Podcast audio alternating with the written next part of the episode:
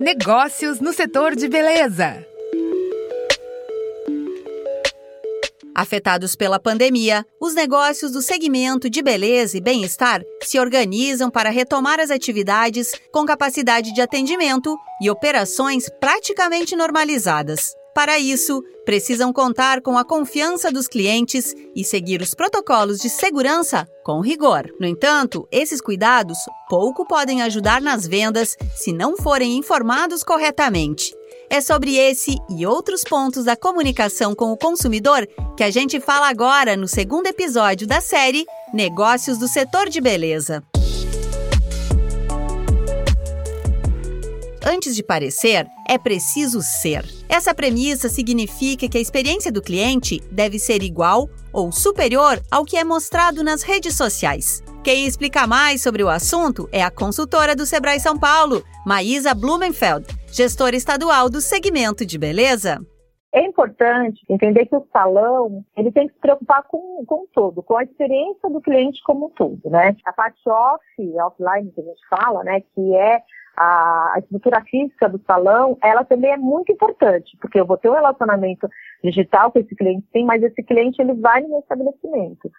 E esse cliente lá, quando eu estou indo buscar felicidade, beleza, bem-estar, saúde, o estabelecimento ele também tem que estar de acordo com essa conversa que eu tenho no digital. Né? Então, se preocupar com a experiência do cliente, dentro do salão é muito importante para esse público. A parte do, do, do, online não tem como fugir, né? Então, a gente percebeu que na, na pandemia, é, de 10, 7 empresas estão se relacionando ou fazendo ações é, digitais, principalmente os MEIs, as pequenas empresas, que é o grande público aí do, é, de beleza, né? Então ele tem que fazer um planejamento, né, o que, que ele vai colocar nessas redes sociais, né, escolher de preferência uma rede social, uma ou duas, porque senão ele vai ter que é, ele vai ter que ter muito tempo para se relacionar de uma forma profissional com muitas redes, né? Por exemplo, para beleza, uma rede que é bastante importante é a, o Instagram, né? Porque é, um, é um, uma rede social de imagens, né? Que consegue trazer o que impacta nesse público.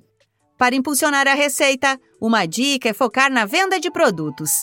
Eles podem ser associados aos serviços que o salão oferece.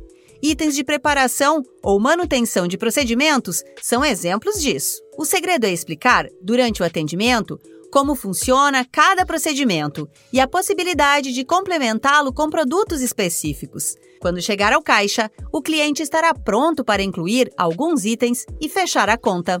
A consultora Maísa Blumenfeld faz um alerta sobre a importância de causar uma boa impressão nas redes sociais para que a estratégia funcione também no presencial. O, que a gente vê que, serve muito, né, que faz bastante impacto para a beleza, é você ter as postagens que sejam profissionais, né, que sejam bonitas, que realmente, porque esse cliente ele vai co comprar pelo que ele vê, pelo que ele percebe, né? Então é importante uma presença nessa rede social e é uma, uma presença de forma profissional, porque a cliente ela vai entender aquilo realmente como eu posso ir lá porque ele vai fazer um procedimento que me interessa e que eu quero aquele resultado final. Agora, o que não fazer é não misturar, né?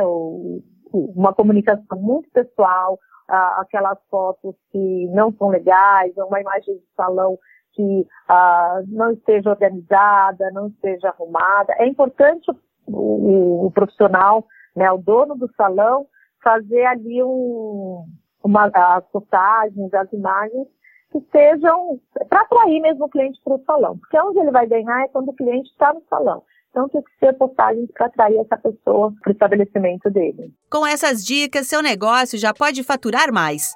Mas quando o dinheiro estiver em caixa, é hora de tomar outros cuidados. É sobre isso que a gente fala no terceiro episódio. Fique ligado! A série Negócios no Setor de Beleza conta com produção e entrevista de Pedro Pereira, edição de Caetano Freitas e locução de Alexandra Zanella. Da Padrinho Conteúdo para a agência Sebrae de Notícias. Até a próxima! Negócios no Setor de Beleza.